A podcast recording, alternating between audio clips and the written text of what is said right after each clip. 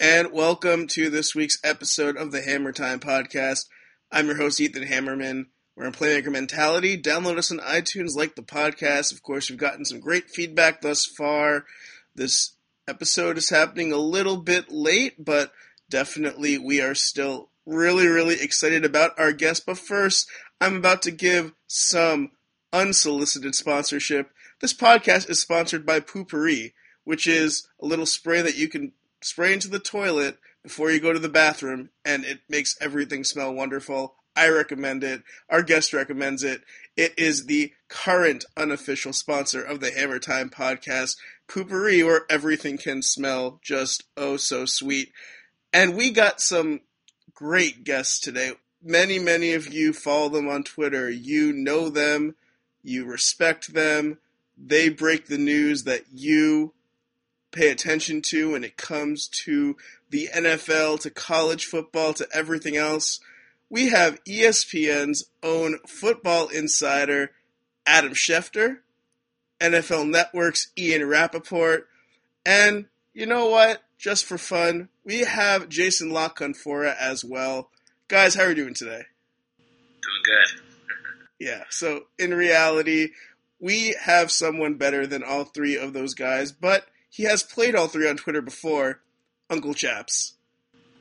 What's up, everybody? Yeah, so we were supposed to do this a little bit earlier, but you know, things come up. It's been a little bit crazy, but I am so thankful and thank you again for coming on today. It is great to talk to you. You're one of my favorite characters. There are people who I know who tell me that they would follow you, but they are scared of getting chapsed. And we're going to get into the art of being chapsed later in this podcast. But we're going to start from the top. And you are a sports fan. So, what originally got you interested in sports? You know, I've been a sports fan my whole life. Actually, my very first word was ball. Um, I was a baseball guy for a long, long time, and my dad was in the Navy. We lived in Sigonella, Sicily, and I was two years old at the time, or a little younger than two. And my very first word that I ever said was was ball. So as long as I've been talking, as long as I've been breathing, I've been a sports fan. So I did not know that you lived in Sicily. Were you a soccer guy too? No, I actually didn't start liking soccer until about two years ago. Um, oddly enough, a lot of Jaguars Twitter big soccer fans as well. So following a lot of those guys on Twitter and seeing their passion about the national team. And then I kind of started watching when the women played Japan in the game that they lost, actually. I think it was the um, Olympic gold medal, or maybe it was the World Cup before last, where they lost against Japan. And the excitement in that game like kind of hooked me on soccer. So now I, I kind of like, I mean, it's not like my favorite thing ever, but I'll watch U.S. soccer when it's on. But yeah, it was soccer's all right. Is that what you asked me? I don't even.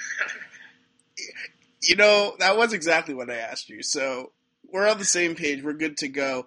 Um, so being from a family that was in the Navy, I'm guessing you moved around a lot growing up. So what brought you to become a Jaguars fan?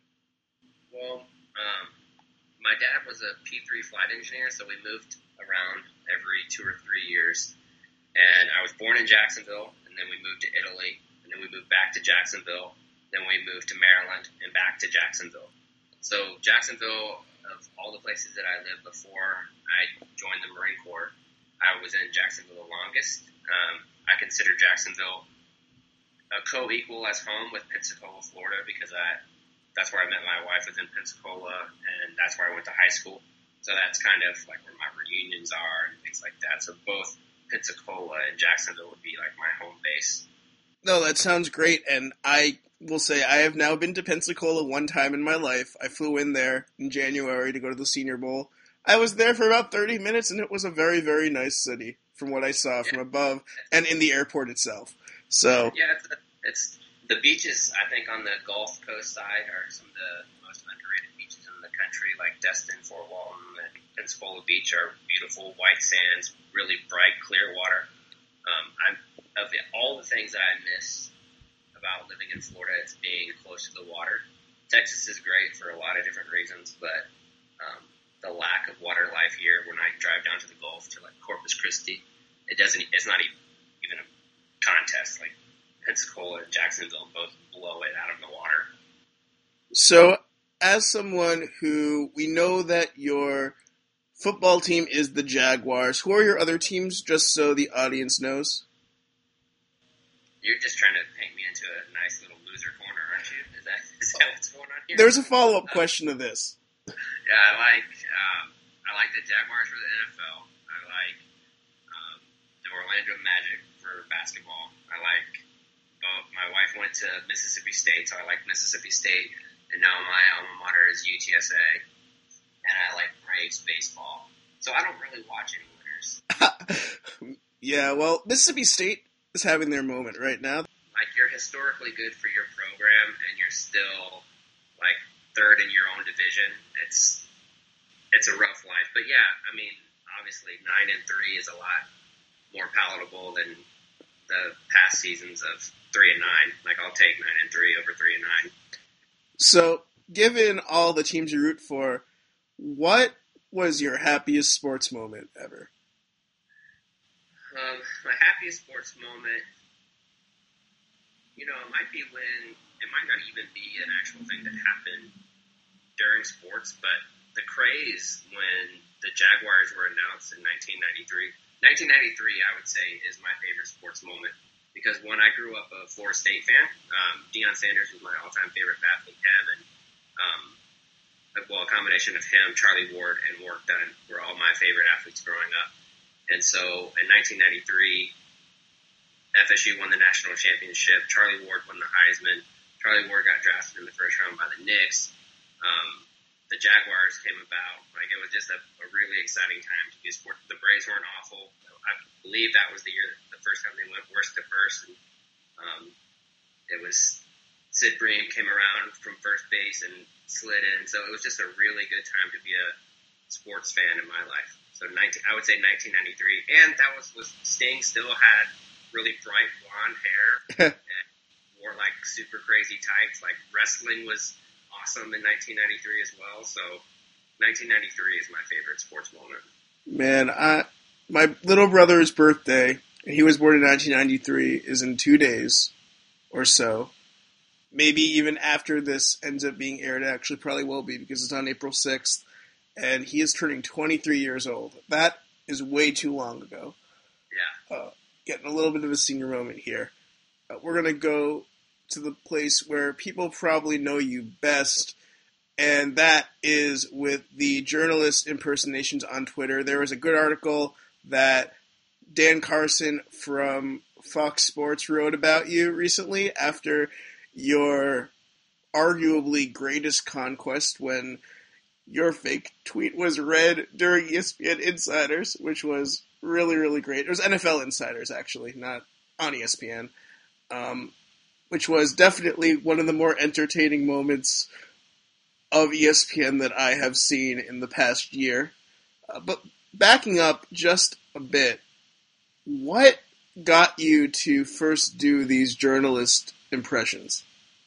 Um, it's not original to me. I mean, obviously, anybody that knows Twitter and has been around sports Twitter for a long time knows that that like it wasn't an original idea, but for me by far.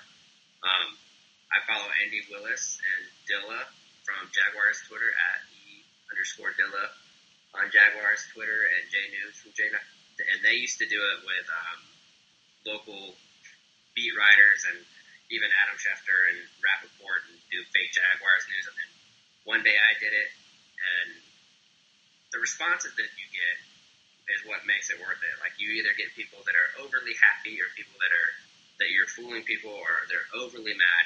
So the reaction of it is what makes me keep doing it. And somehow mine just got a little bit more, I guess, from my other tweets and stuff like that. It got, then Ryan, when Ryan Nanni came up with the word chaps, it just kind of stuck, I guess.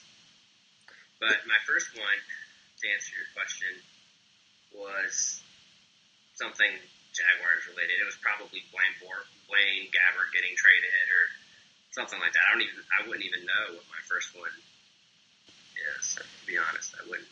I don't. I don't. My memory's not good, so um, I don't know. Makes sense, and I will say that it is interesting to me, and I think this speaks to how respected and how many people like you. You know, with a lot of the other fake accounts, people either block them or they ignore them. They just sort of cast them to the side because they don't want to deal with them. And people still don't block you because they like talking with you when you're not necessarily impersonating people. I think that's part of what adds to the charm, and that's why you have the likes of Ryan Nanni and other really respected reporters and sports personalities that are not named Ryan Nanni that like to retweet your stuff and have this sort of like secret language of when chapsing happens and watching who gets chaps. I mean, I, I have to say, and we get a little political on this podcast, although not crazy often do we get political. Seeing Erick Erickson get chaps was a great moment. Yeah, that was a, that was fun. That was a fun one. That that might have been one for me that was. I got that read um, on uh, on MSNBC that Donald Trump had called Marco Rubio a pussy, and that was that one was me, and that was, that was one of my favorite ones that kind of went unnoticed because it was mostly in like the political realm, and I didn't even notice until the next morning that somebody issued an apology about reading it on MSNBC. But it was that one was a good one. I do not remember that at all. I I need to check that out now because I did not know that happened. I do disagree with you saying that I'm not. I'm blocked by a ton of writers. Probably, I would say uh, on ESPN's football staff, at least half have me blocked. Not as many on the NFL Network, which is actually surprising. Not as many on the NFL Network, um, but tons of ESPN people. I wouldn't actually know what was going on for a majority of the sports world if it wasn't for people that I'm friends with on Twitter retweeting stuff because I can't see like I can't see Glazers anymore. I don't see Schefters. The only one that's really big that I impersonate all the time and he's awesome about it is Rapoport. Yeah. Couldn't care less. Um, I think that he has sports media fame figured out pretty well and how to deal with Twitter, where Schefter kind of takes himself too seriously. Rapoport does a really good job of still being like one of the guys. Rapoport, Mississippi State guy too, so a little bit of the connection there. And I, I have met him before. He is a good guy, from what I've experienced with him. Uh, I've never really had too much of a problem with him. He's always very nice whenever I've talked to him. I've met him in Mobile before at the Senior Bowl. He's cool. I will say Schefter getting angry on ESPN, and if you haven't seen the video, I recommend that you take a look at Schefter's reaction to the fake tweet being read. It's amazing. Uh, he is not happy. He was not happy about that one bit. Also, sort of jumping on your point about the NFL Network guys, I think a lot of the NFL Network people are very good at Twitter. Like, you see a lot of the guys, like the fantasy staff. I mean, we've talked about Matt Harmon tons of times before, but Alex Gelhar, Matt Franciscovich, um, Marcus Grant, Patrick Claybon on air, like, they all just interact with the lay people, I guess you could say, on a regular basis, and it, that doesn't happen as much with ESPN. They rose to fame too. So I mean, that's how they got to where they're at is through uh, social media and through blogs, and so I think they respect the hustle of people that are still out there, which is awesome. Like those guys are really cool. I love Matt and Alex a lot. They're awesome guys. Yeah, and not to say there aren't great people at ESPN too. I mean, one of my favorite tweets about you is uh, Mina Kimes saying one of the hardest things to do is explaining the concept of Uncle Chaps to those who are not on Twitter, which mm. she gets it, and so do a lot of other ESPN people too. It's definitely a person by person thing, but Yeah. I will. I also think that NFL Network, at least not that I've seen, I think they might have retweeted you before, but they haven't actually read your reports on air before. No, the biggest one with them was the actual NFL handle retweeting one of my tweets. The they retweeted the Dez Bryant was returning to action tweet.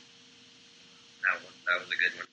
Didn't they also? This was a long time ago. I think this was, might have been your first big one, or at least the first big one I could remember, when you reported that Brian Hoyer was getting traded for Andre Johnson. Yeah, I don't, I don't remember the outlets that there, but that one was probably that one, or when I actually somehow got Alex Smith's contract numbers and years correct, like within like two million dollars or something like that, um, eight hours before it actually happened. So I did it as a fake tweet, and then out of nowhere, his contract was signed, and it was about for what I had reported. And that one was funny because Rap Sheet actually like emailed me about it. And do I actually have sources, or am I just making stuff up? that that's awesome. Because I knew that one of my old Marines worked in um, he works in the accounting office at the University of Michigan, and they opened up like a two point two million dollar line of accounting, and that was right when the Harbaugh thing was kicking off, and it was. So I had reported on Twitter that Harbaugh was going to sign with the University of Michigan, and it was going to be at this time. And I knew it because that line of accounting happened to be open, and I put two and two together when he was going to do it. So both of those happened within like two weeks, and so rap sheet was like, "Wait, dude, do you actually have sources, or what's going on here?" And honestly, like I think you're at the point where hypothetically you know people who probably know things that are going on. Like I'm sure that occasionally you've gotten people in your DMs like telling you things or asking questions about things, right? Yes, and I'm always so slow to look at my DMs. Um, like I got told about Haloti Ngata getting traded, like nothing major, but stuff that would still be like out there, you know, like that I could have broken that news if I would have been more on it. But yeah, there's been several different things where people have been like, "Hey, dude, actually tweet this," and I'll look at it and it'll be like 20 minutes later, and any number of NFL news breakers already had it. But but yeah, you're right. I mean, there has been a couple, but I don't really want to do that. That's not Yeah. something that I want. But it does add to like the mystique of people like, wait, is this going to be real? Is it not? Like, then that's pretty fun. Now I know it's like picking a child because they're all so special, but was there a favorite one that you've done, or at least one that you think got the best reaction? Um, probably recently would be when I was Netflix and I said that House of Cards was coming out, just because I unintentionally got my wife and her boss. her, boss her boss was so stoked and went home to load it up and like what? She she explained it to him the next day of like kind of what I do online, and that goes back to what you're talking about from Mina earlier. That trying to explain who I am to somebody that's not on Twitter is very difficult. So she's there trying to explain kind of like my online persona to her boss about why he was so disappointed that House of Cards wasn't actually on for another couple weeks. That's really amazing and just shows how everything comes together, I guess. Um, I actually think that we're going to move on now and we're going to get to the society portion. You mentioned that your father was in the Navy and you were also in the Marines. Um, what inspired you to join the Marines? You know, I've talked about it some that my history and backstory that I was a seminarian, that I wanted to be a pastor growing up. My grandfather was a pastor, and um, I, right out of high school, I went to a Bible college, and then I went to seminary after that. And I was about a year away from taking on like full time responsibilities of being the senior pastor at a church. And I decided that at that point I was 21 and I was going to be in charge of the spiritual well being of a lot of older folks. And I had really no life experience to speak of. So I would, and I was tired of going to school, honestly, as well. So I decided to join the Marine Corps to get some life experience. And I got everything that I wanted. and, um, but that's what inspired me to become, it wasn't some gallant choice. Like it wasn't about what you see on Marine Corps commercials. It was, I was ready for something challenging and, um, the Marine Corps is certainly challenging and I wanted to see if I had it in me. So. I think that's a really respectable choice, uh, especially because I know you've also spoken about how being in the Marines and then your time after the Marines really shaped your worldview and helped you in some ways become a little bit more educated on a lot of aspects that you hadn't had familiarity with before. So I guess I know uh, for those who don't know your backstory in terms of your time in the Marines, do you want to just quickly take us through what your responsibilities were there?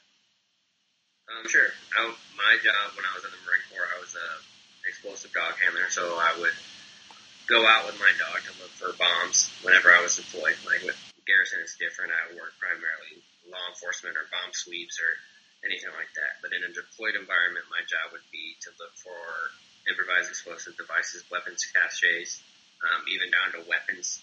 I would do um, close quarters entries. I would do raids, um, counterinsurgency strikes, things like that. So, I mean, that's basically it. Like I would look for bombs, and that's it.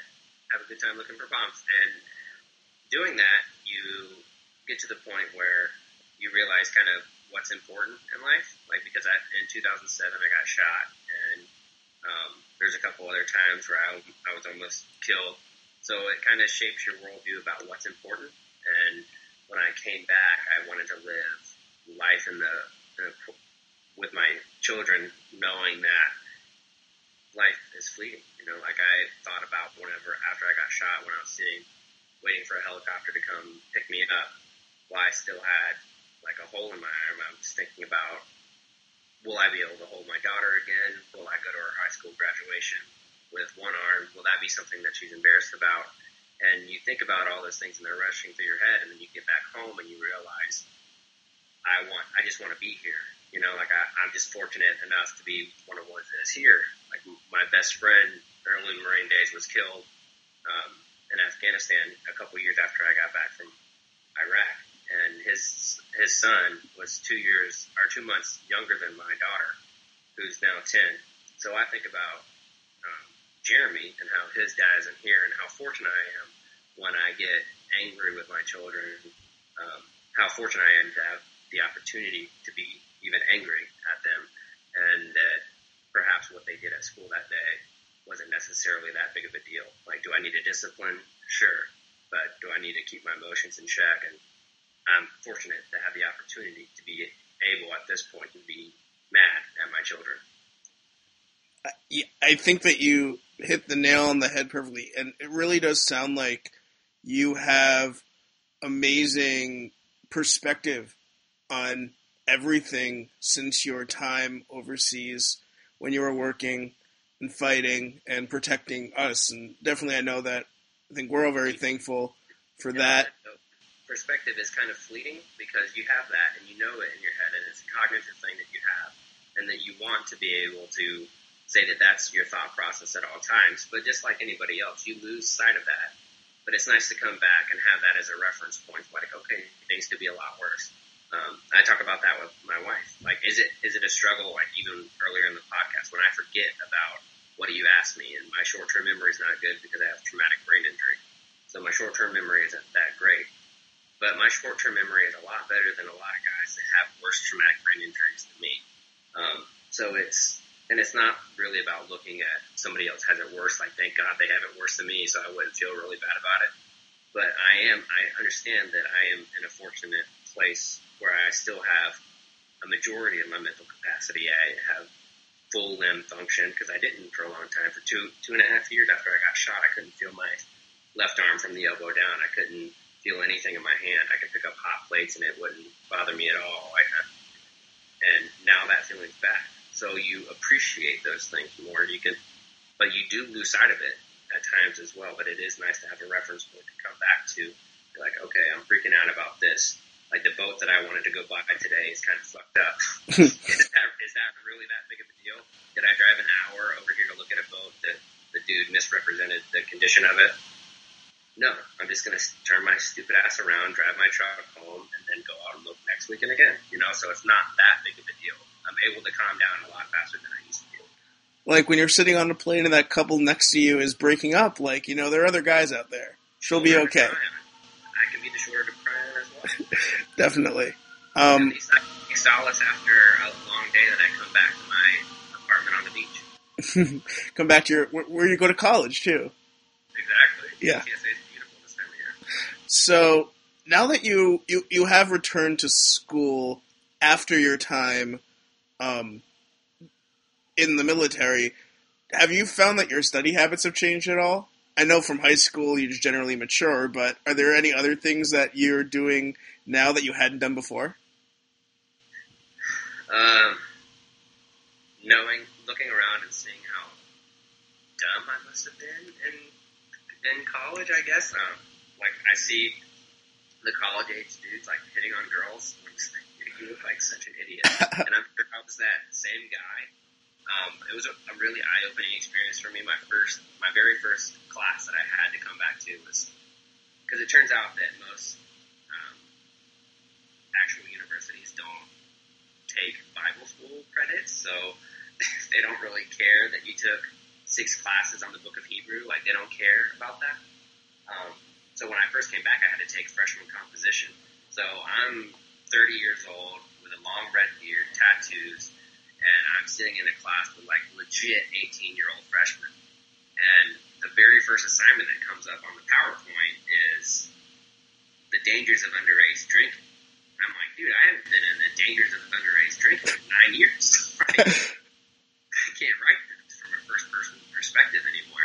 And so I'm looking at all the kids and I'm like, it's kind of bullshit that we can't drink and we're 18. And we're really responsible, obviously, because we're in college. I'm like, college doesn't make you responsible. It makes you go to the next grade. You know, like good for you that you're going to college, but that's not responsibility. So I'm just really kind of being like an Albright dog, like a Benjamin Albright, like get off my yard, you little whippersnapper. to these TSA kids, you know. And so that was a big that was a big adjustment. So as you said, you had gone to Bible school before you went overseas. Were there any specific stories that I guess maybe you studied back when you were in seminary that after you got back took on a different meaning to you? Um, no, there was a couple moments when I was there where it was kind of surreal that the places that I looked at for my entire young life, for the first 20 years of my life, the little maps that are in the back of the Bible, that I was walking in some of those areas, like by the Euphrates and Tigris River, like I was, I was there. Um, in Babylon, like Iraq is in the area of old Babylon, and I could picture like what they were talking about, like what the stories were, and I'm like, dude, I'm here. And so many people had done like Holy Land, where they usually refer to that as Jerusalem, but old, a lot of the Old Testament took place in Iraq and Iran. So I was I was there, and I thought that was cool because I knew a little bit about the history of the people that were there as well, the old history, not like anything recent, but like eight thousand years ago. So it was pretty. That was pretty neat. Did you ever get an opportunity to go to Israel, or was that not somewhere where you went? No, I never did. Um, I was really close. We have a specialized search dog school that is in Israel, and I almost went to it, but it was six months long, and I would have had to have my daughter go back and stay with her mom, and I didn't want to do that. So Yeah. I decided not to go to that school. Yeah, my brother's in Israel right now, and he's uh right actually in right on the Mediterranean in Lod, which is right near Tel Aviv for those who know. But he like just went to Jerusalem because it was a Jewish holiday. Last week it was um, Purim, which is sort of like Jewish Halloween, which actually tells the story of in Iran back in the day, um, a Jewish exile, and there was a fast. It's a it's a good story. I recommend looking up the Book of Esther for anyone who doesn't know the Book of Esther. It's a good story. But yeah, he was just there. He took like pictures in front of the wall, and he went to the Arab quarter and Christian quarter and everywhere. And it really is an amazing place. Uh, I need Yeah. to go back there at some point. Like it's a great. I know that there's a lot of human rights issues that I'm not going to get into on this particular podcast because we could talk about that for about a year, or as they've been talking in that particular part of the world for decades. But uh, in terms of like the actual content of Jerusalem, I mean, history's everywhere. Israel everywhere. It's just like history jumps out of you. It's crazy. Um, moving on a little bit, and this is something that I'm very cognizant of because I really didn't have a strong background in the military. I my grandfather served in World War II. Um, actually, both my grandfathers did. One as a chaplain, and the other as someone on the front lines in the Battle of Normandy. But other than like that really sort of vague historical sense, and both of them died before I was born, I really didn't know a lot of veterans, so I'm always trying to learn more about how to to best honor them because I think that it's something that I'm cognizant that we don't necessarily give as much honor and things as we should. What's one way that you think people could better honor those who have served overseas? Um, well, I'm not one that usually is like troops should be up on a pedestal, like that type of thing.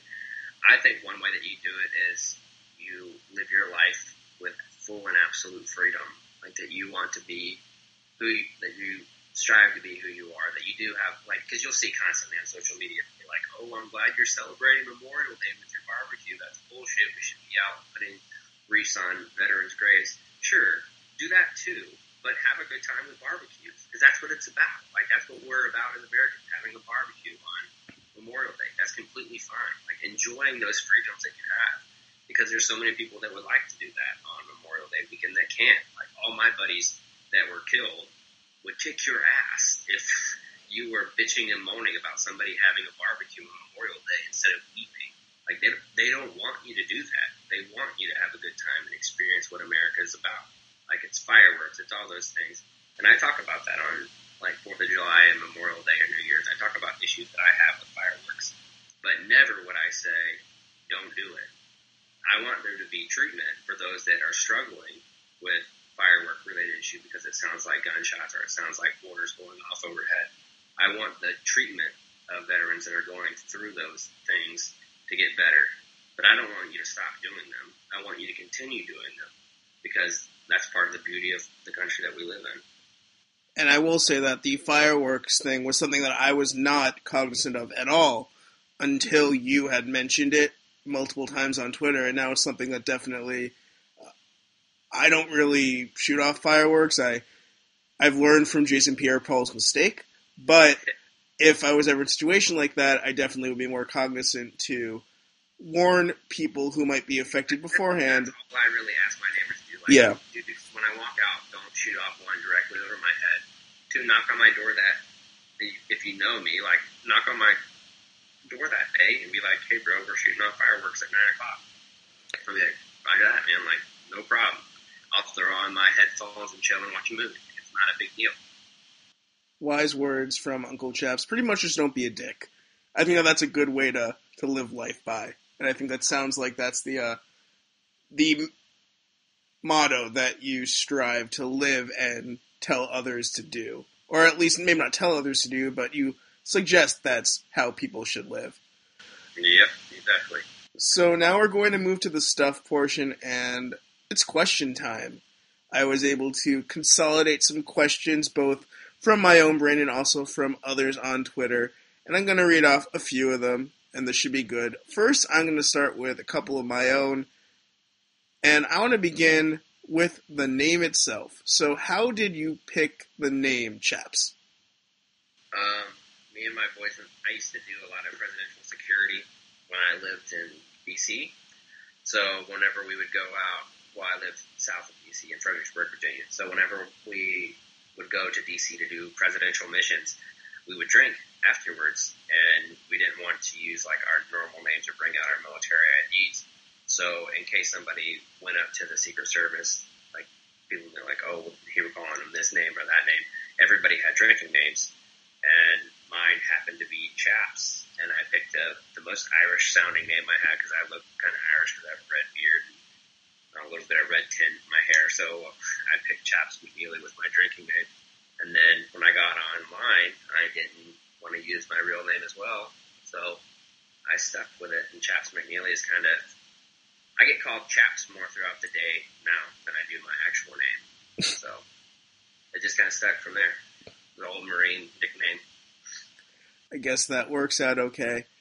Um, moving on from there, you mentioned that you spent time in DC, and I have to ask this as someone biased who went to DC and was trying to drive around the city, and in a weekend almost got run off the road five times. On a scale of one to awful, how awful are the drivers in DC? DC's traffic is the worst in the fucking country by far. Like you can, everybody thinks that it's LA, like LA or Atlanta I would drive in Atlanta backwards and reverse like throughout their entire highway system before I would voluntarily move back to the Northern Virginia area. It's terrible. It's the worst spot in the world. Well, not the world. Japan's pretty bad too, Tokyo, but in the country, DC is the worst traffic ever. Ever, ever, ever. I agree. Even compared to New York, like yeah. my I would drive blindfold through New York before I would go DC on a daily basis again. Yeah, the worst part about New York is well, first of all, if you're driving in Lower Manhattan on a regular basis, you're stupid. Yeah, something's wrong with you anyway. Yeah, so you can't be helped. Like you can't be helped at that point. And second of all, I mean, the worst part about New York traffic is the um, the one way streets in like Southern. You can't do that in DC like you can in Manhattan. You have to drive because it's so far. Like everything is further away. Yeah, and the bridges and all the highways, like the traffic there is just crazy. My little brother went to school in American Tenleytown, and even from there, it's a bitch to get into the city. Like I was staying up there, and it was not fun at all. Uh, another question. So you have been to a lot of different places all over the world. I guess what was your favorite place to visit? It can be either in this country or out of the country. And where do you want to go next? Um, my favorite place in the entire world that I've ever been is Banff, Alberta, Canada. It's just unbelievably beautiful. The Canadian Rockies are incredible. Uh, they have glacier runoff that forms a pool called Lake Louise. That's right. That sits in the foothills right below Banff. Um, and anywhere that you look, the grass is greener than any grass you'll see in the summertime. The snow, you still see snow on the top of the mountains. You have moose walking down the street. You can go and get a 36 ounce steak for like 40 bucks, and it's one of the best steaks because they do their steaks different in Canada, and it just kind of catches you off guard how tender it is. And the wine is incredible. They have Canadian wine, which a lot of it now I probably wouldn't like because it's like a Moscato ice wine type thing. But Banff, Alberta, Canada is the best spot in the world. Best place I've ever lived is Okinawa, Japan. It's the number two rated scuba diving spot in the whole world. I used to live two blocks from a seawall where I could throw my scuba gear, walk down, and jump off of the seawall and be on one of the best reef spots in the world. So that was pretty incredible. Uh, my favorite place in America, uh, probably, I really, really loved growing up a place called Kingsley Lake. It's just south of Jacksonville. Um, and the water's really clean, and they used to, and there's nothing, it's a pretty lake, but it's like any other lake, but they had these little platforms that were like 12 feet tall that you could jump off of, throw a little bread, and then jump off, and there'd be schools of fish everywhere. And I just have so many really good memories of from there as a little boy that I would say Kingsley Lake is probably my favorite spot in America. I will say that I can vouch about that Canadian steak thing because I was in Montreal and that was the that might have been the best steak I ever had on a regular basis. Because they don't they do like grain feeding instead of corn feeding. Makes sense. Yeah, it's so good. Yeah, now I'm craving steak. Burger though, I don't like it as much. I don't like Canadian beef in a burger, but in a steak, it's really really good. And can and also when I was there anyway, they also have some great raw steak. Like I'm a big fan of tartare, and the steak tartare in Montreal was amazing, so good. because of the tender factor. What do you say? Probably because of the tender factor. Like it's still just really tender. Everything they do is pretty tender. Yeah, no, just so good. Yeah, I mean, I I do want to go back to Canada soon. I might even go back this month. We'll see. I'm I'm thinking about maybe doing a trip to Vancouver, which I've heard is really good. Um, I haven't been there before, so much. I, I've had a Pacific Northwest trip bug in my head for a while because I haven't been to Seattle since I was maybe ten years old. And at this point, I want to check out Portland. I've heard it's pretty cool, and I want to check out Vancouver, which I've heard is pretty cool. So we'll see. That's definitely on the maybe list. Uh, depend money dependent. Um, anyway, I'm gonna get to the questions that I was asked on Twitter. I only have a few of them, but they will do fine for now. So from Leo Howell eight, where can we get your draft guide? You can get the draft guide at um, chapsdraft.com. Uh, and just email me and I'll give you last year's copy for free. And just put the Hammerman or Hammer Time podcast on there and you'll get last year's copy for free as well. Better than Waldman. He's ripping us off. Nine dollars for last year's guide. Really, really, man. It's a little much. That's a, it's a good. That's a good guy. It's a good guide. I'm just I'm just joking. I already bought mine, and you should all buy it too. It's really good. Um, who is your number one player this year? Uh, oh, and for the draft? Yeah. Oh, I can't reveal that. Gotta buy the guy. That- I can't even speak about it. Like what my rankings were. I think my dog's in the room. Like, yeah, he is. I wasn't sure, but I kept smelling dog farts, and I didn't see him. But he's like laying on the foot of the bed.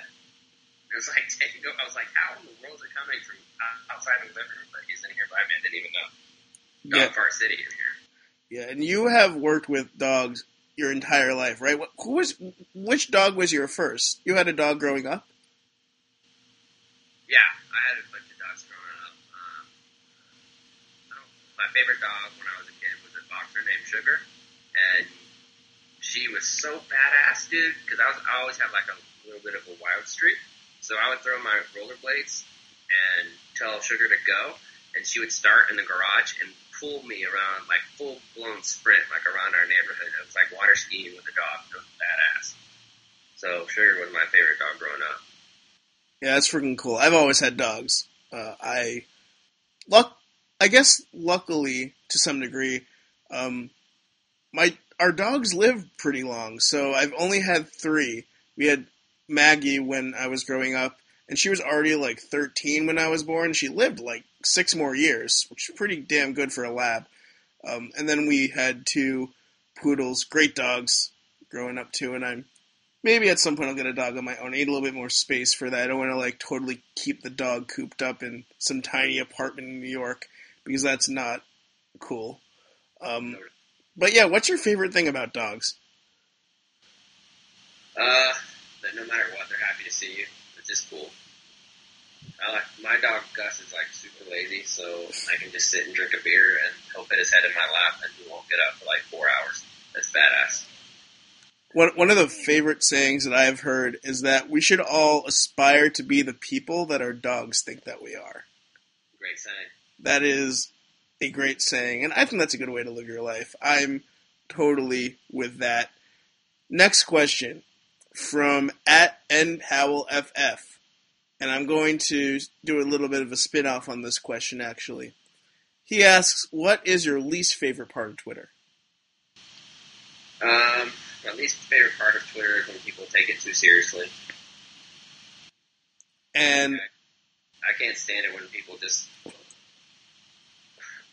I don't even know how to explain it, but they, when people act like it's some holy, holy ground, like it, dude, it's Twitter. Like there's like dick pics flying everywhere. There's like nipple shots and there's like all kinds of weird stuff. Like football doesn't have to be serious all the time. It can be fun too. It is. I mean, I like. I do like to say that football's not a game, you know, but we can have fun with it on Twitter. football's not a game if you buy the Chaps draft guide. You're basically cheating. It's done. You already know it's going to be good. You don't need to follow the team this year. You already know what's going to be happening. Um. So yeah, I'm not going to have you name too many names, but are there any people who particularly stick out to you as getting way too angry when some shit went down on Twitter? Um, not, not really. I mean, because if you take Twitter too seriously, you're not sticking around like my timeline too often. And I think Josh Norris says it well that you're a reflection of your mentions. And my mentions are usually pretty damn good. Like they, most people are joking around about coffee or vaping piss or Cecil the Lion. Like it's a pretty good time. So I don't really have a whole lot of people that are super serious that stick around in my mentions long enough to, to really get on my nerves. Too bad. So I don't really have, I don't really have that issue anymore. Uh, now there's a new line too. Yeah, It's really sad. Yeah. Anyway, what also building on your least favorite part of Twitter? So I guess, what is your favorite part of Twitter? Um, that I can be taking a shit and there'll be like seven thousand people to talk to. that's a, that's pretty fun. That's kind of crazy to think about. Imagine telling your grandfather, like, someday I will be in the bathroom taking a crap using my poopery, and 7,000 people will be talking to me while I take that crap. Yeah, yeah, pretty nice, or pretty terrible sometimes too. But um, yeah, it's usually pretty good. It keeps me interested when I'm bored, and I'm bored all the time at school, so that's why I tweet so much. What a time to be alive. Moving on from at Ryan Eats Cake, a friend of yours and a friend of mine, Jaguars guy. Do you have any plans to branch out into Google Plus or LinkedIn? No. I will say LinkedIn, and I don't know if you follow Rembert Browne at all, but he's talked before. LinkedIn is fun to monitor because you don't actually need to post on it, but it's fascinating to see what people do post. Like the people who are super serious about like jobs and stuff, and the people who like like every single status update. I find that a little fascinating. I thought LinkedIn died like MySpace did. It's just, it's still a thing. LinkedIn is still a thing. Learn something new every day. I guess so. Any plans to go into Instagram or Snapchat and up? Oh, I'm on Instagram. I'm snapping food pics. I like to cook, so I'm snapping them food pics. All right. Well, now you ain't got to now you got to find Uncle Chaps on Instagram. That's your new homework if you're listening to this podcast today. Um, next question from at C Viking eighty three. Have you heard from Ted Wells yet about the status of that investigation that's going on? Yes. What do you say? Can't say. Secretive chaps. Secretive, secretive chaps. And I guess to uh, round it out, this is a little bit of a quick podcast, but maybe we can stretch this out into a little conversation about romance. So this question is from Azim Team, Adam, good friend of the podcast. And he asks, Do you have any dating advice for the single people out there? And I'm wondering if maybe in this conversation you could also tell us about your experience with your wife, who is lovely. Uh, I don't really have. I guess my same advice would be don't be an asshole. Um, just be a nice guy. I guess I was always kind of nice. Well, that's not true. There was a time where I was an asshole too, but my wife and I have a strange relationship. I was her Sunday school teacher whenever she was 13 and I was 17. And um, we didn't talk for like 10 years. And I went off to Japan and did Marine Corps shit. And uh, then we found each other on Facebook and started messaging on Facebook. And then um, Skype from there, and she came to visit me when I lived in DC. And that six months after that, I mean, we talked every day for like two or three hours on Skype, and um, that was really awesome. Like, because usually now in today's day and age, like your your relationships primarily are built off of physical things, like at first, or you're like going to the movies for your dates. And our dates were legitimately sitting in. I would be in my room after my daughter went to sleep, and we would talk for hours and hours. So we legit became best friends. So even if the physical part fizzled out years down the road, like we still have that basis of being best friends, and we are now. Like I, I don't really hang out with a whole lot of dudes here because my wife is like my legit best friend. So find that, like look for somebody that you can hang out with and not be miserable if you're not doing it.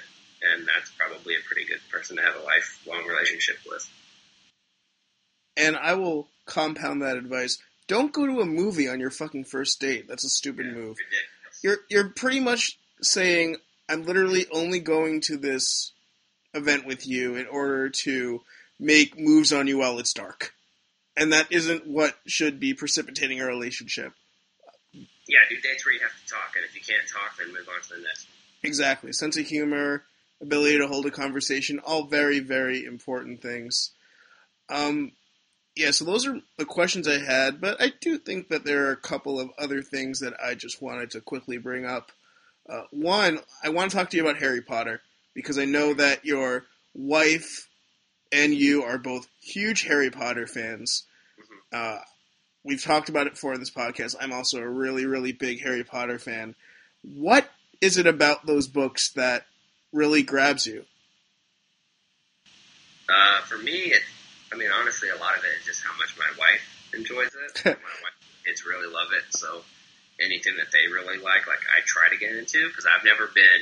I think I've talked about it on Twitter. I've, I've never been the type of dude that would like Harry Potter. Like that wasn't the kind of stuff that I liked growing up. I didn't like Star Wars, Star Trek, superheroes. But now, like I'll wear, I'll rock like Batman shirts and Spider-Man shirts because my daughter McCartney thinks it's badass when I do. Um, my kids like it when I can like imitate Professor McGonagall's voice or Hagrid's voice to them. Like they really like it when we do trivia. So I really try to get into the stuff that they're into because it makes them happy. But it's a great story, and it's really not hard to like it if you actually try. Um, I didn't read the books until I was older, and I listened to most of them. So it was, I, I mean, it's just a good story, and my kids really love it, so that's why I like it a lot too. So I guess jumping from there, what books did you read when you were growing up? What were your favorite things? Uh, books, movies, music, those sort of things. Um, I wasn't much of a reader, honestly. Like I, I mean, I guess I, I guess the cliche for a dude that went to seminary would be I read the Bible a lot, but I mean, I I went to a school that didn't really require a whole lot of reading. I didn't really start reading at all until I was in the Marine Corps. Honestly, I didn't do a whole lot of reading growing up um, music. I always really liked, um, and surprisingly, my mom let me listen to it. I always, I was a big um, Bone Thugs-n-Harmony guy growing up. I really liked that. I'm, I'm still a rap dude. Like if I listen to any music, 95% of it's going to be rap. Cool. And I guess to end it, and we touched on this a little bit earlier, but I think that a lot of people do look up to you a lot, which is great. You really have people who take your advice and they want to learn from how you lived your life and apply it to their own lives. So I want you to talk to young chaps. So chaps, maybe 20, 19 year old chaps getting ready to go into the world. What would be your one piece of advice for young chaps? Um, because I was a young seminarian, I took myself really, really seriously all the time. And I think that you make that mistake. I think that time to be serious has there there is that. But two, you have to enjoy yourself and do and just to be good. A lot of my worldview growing up was really strict Southern Baptist, and that's who I was. And I hated certain aspects of people, and I would have been really rude to somebody who now I wouldn't. I mean, I'll be straight up honest. Like, I was prejudiced against gay people. If you would have had an abortion, I would have been against that. Like, there's so many things that I was so closed-minded about that I wouldn't do that now. My advice to people: just treat everyone with as much kindness as absolutely possible, and you get that kindness in, in return. Like, I try not to be a dickhead to a lot of people on Twitter because I feel like I'll get that in return. Like I talked about with what Norris said you are a reflection of your mentions. If I can joke around people and make them laugh, and that's the majority of my online presence is making people laugh, then people generally try to make me laugh in return. And the more I laugh, the happier I am.